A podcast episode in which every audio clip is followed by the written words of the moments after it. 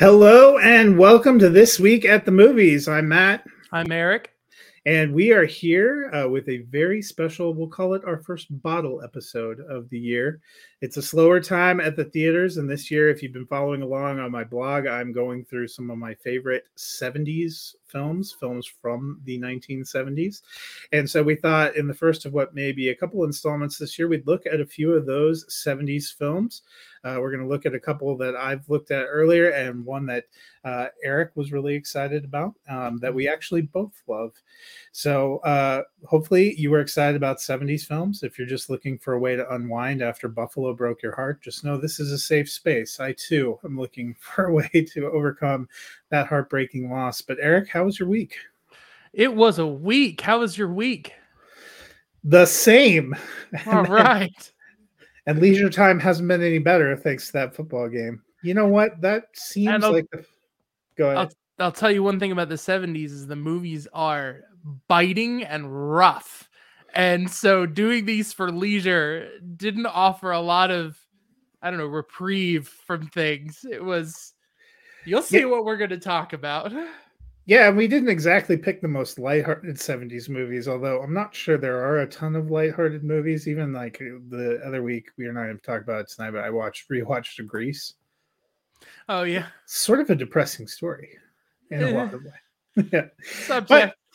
Speaking of depressing stories, we'll dive in with our first one, which is the 1973 classic, The Wicker Man. The Wicker Man, and uh, there is uh, Christopher Lee. Uh, he plays uh, the kind of leader of this group of people that live on a secluded British island that are, well, at first they appear to be hippies, but as you dive a little bit further into it, you realize they're a little something else. And then we have our hero, Edward Woodward, who uh, plays a police officer who's sent to the island to look for a missing girl. He is a devout Christian, which immediately He's also a stickler for rules. Both things immediately put him at odds with most of the townsfolk who are a little bit more of the uh, free love, free thinking variety. And all of that comes to a head in a very alarming uh, way in a finale sequence that uh, Eric, I saw this movie the first time in college, and I think it's all I when I was rewatching it, I had forgotten about all the and let, let me just preface this: the '70s they were not afraid to just throw nudity. Yeah. Wherever and whenever they felt like.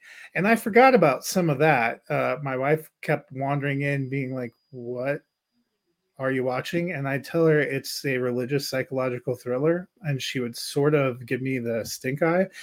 But what stood out to me was that final act. Uh, and Edward Woodward is so incredible uh, they remade this movie sadly in 2006 with Nicolas Cage, and please do not ever watch that. And if you're thinking that's The Wicker Man, do yourself a favor and go find this original because it has always stuck with me because of the performances and because of the way that it's put together.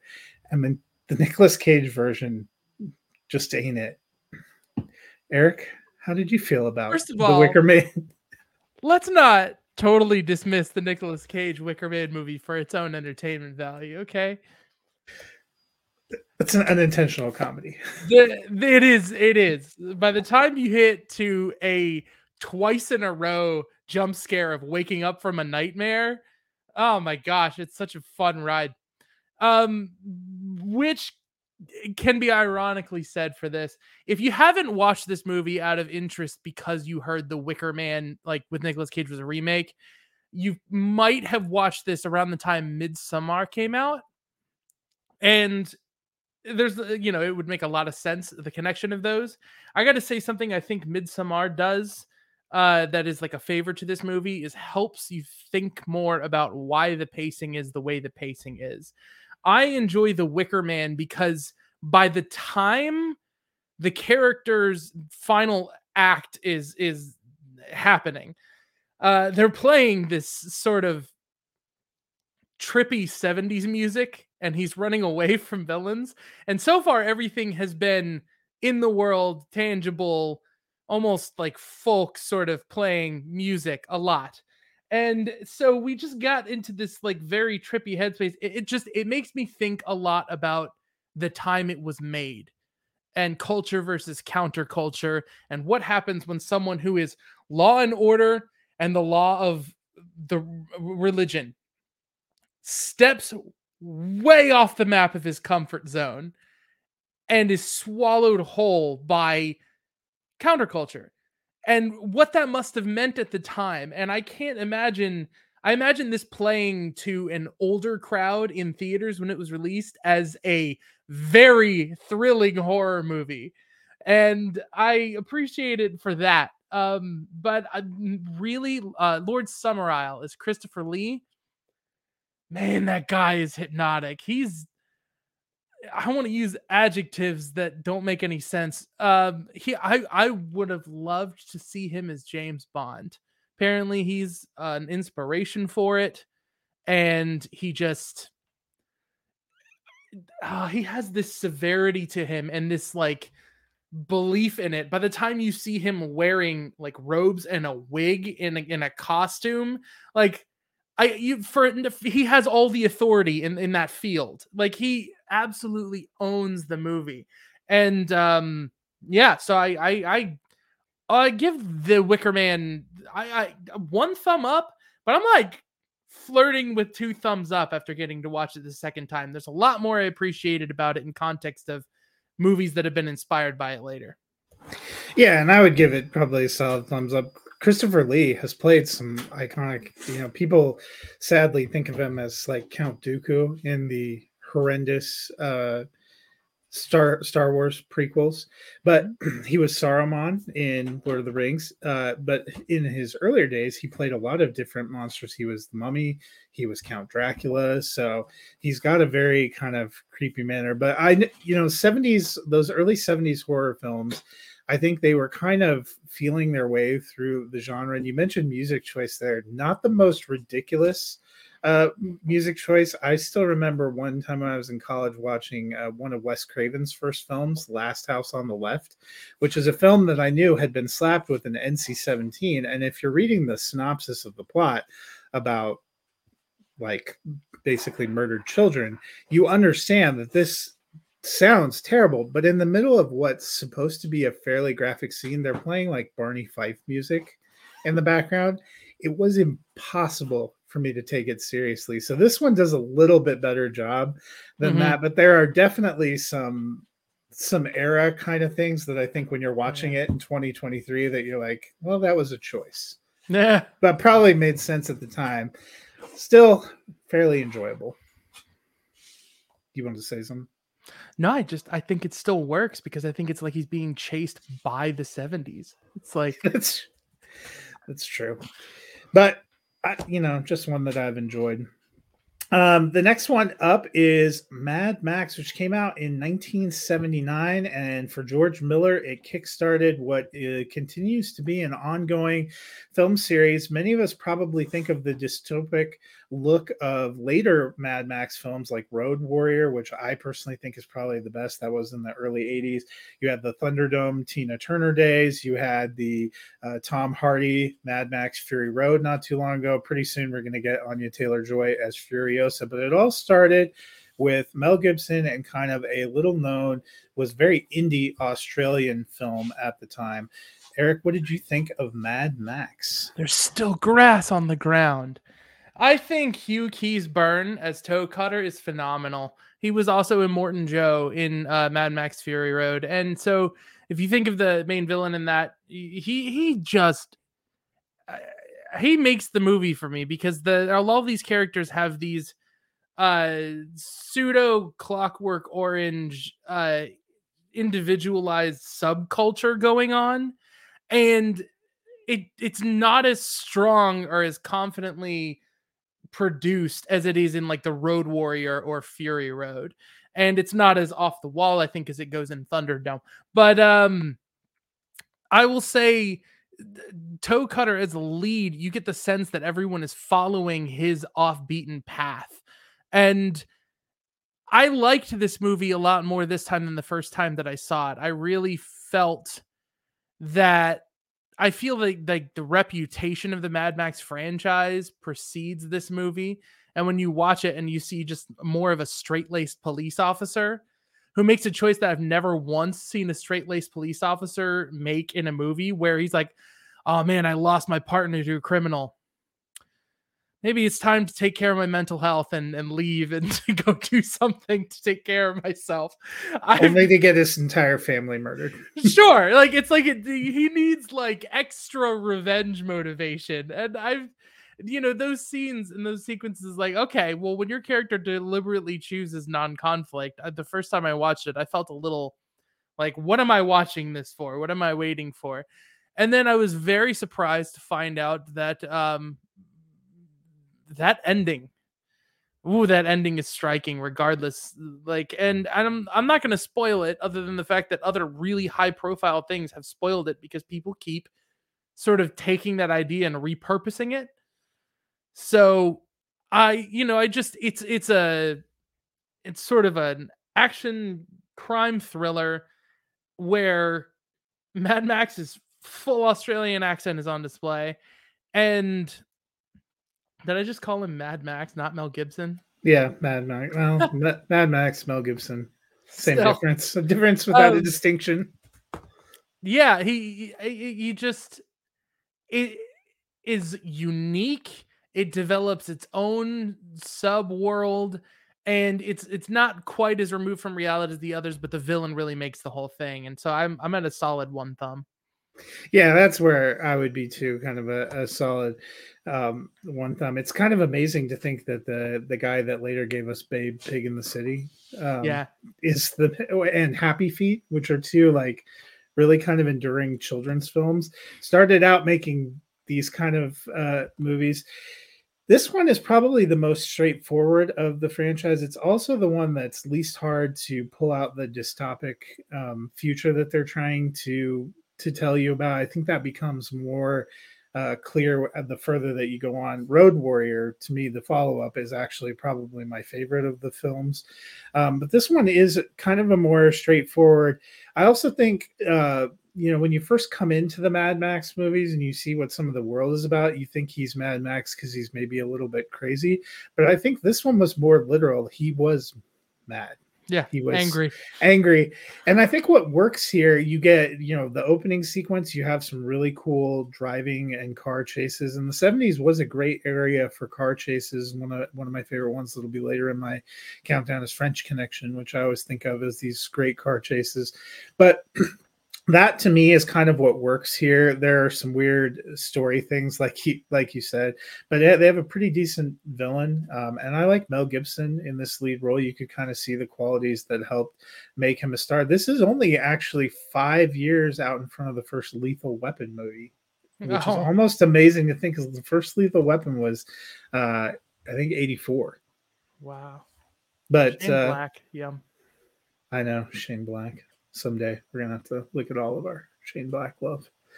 Uh, next up on the list, I have always had an affinity for disaster movies, and you know what? The '70s went on a huge run of disaster movies, but right squarely in the middle is the 1974 film Earthquake. That does not look like a Los Angeles. I would want to live in.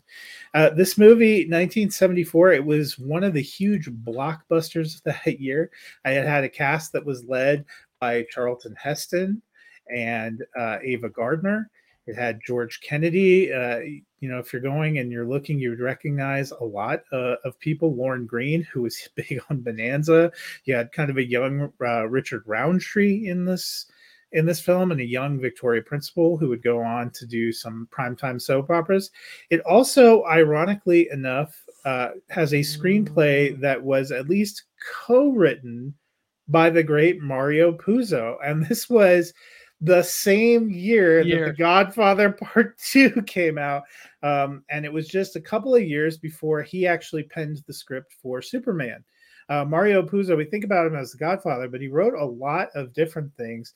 Uh, he ends up sharing credit on this with George Fox, and this is George Fox's only credited film.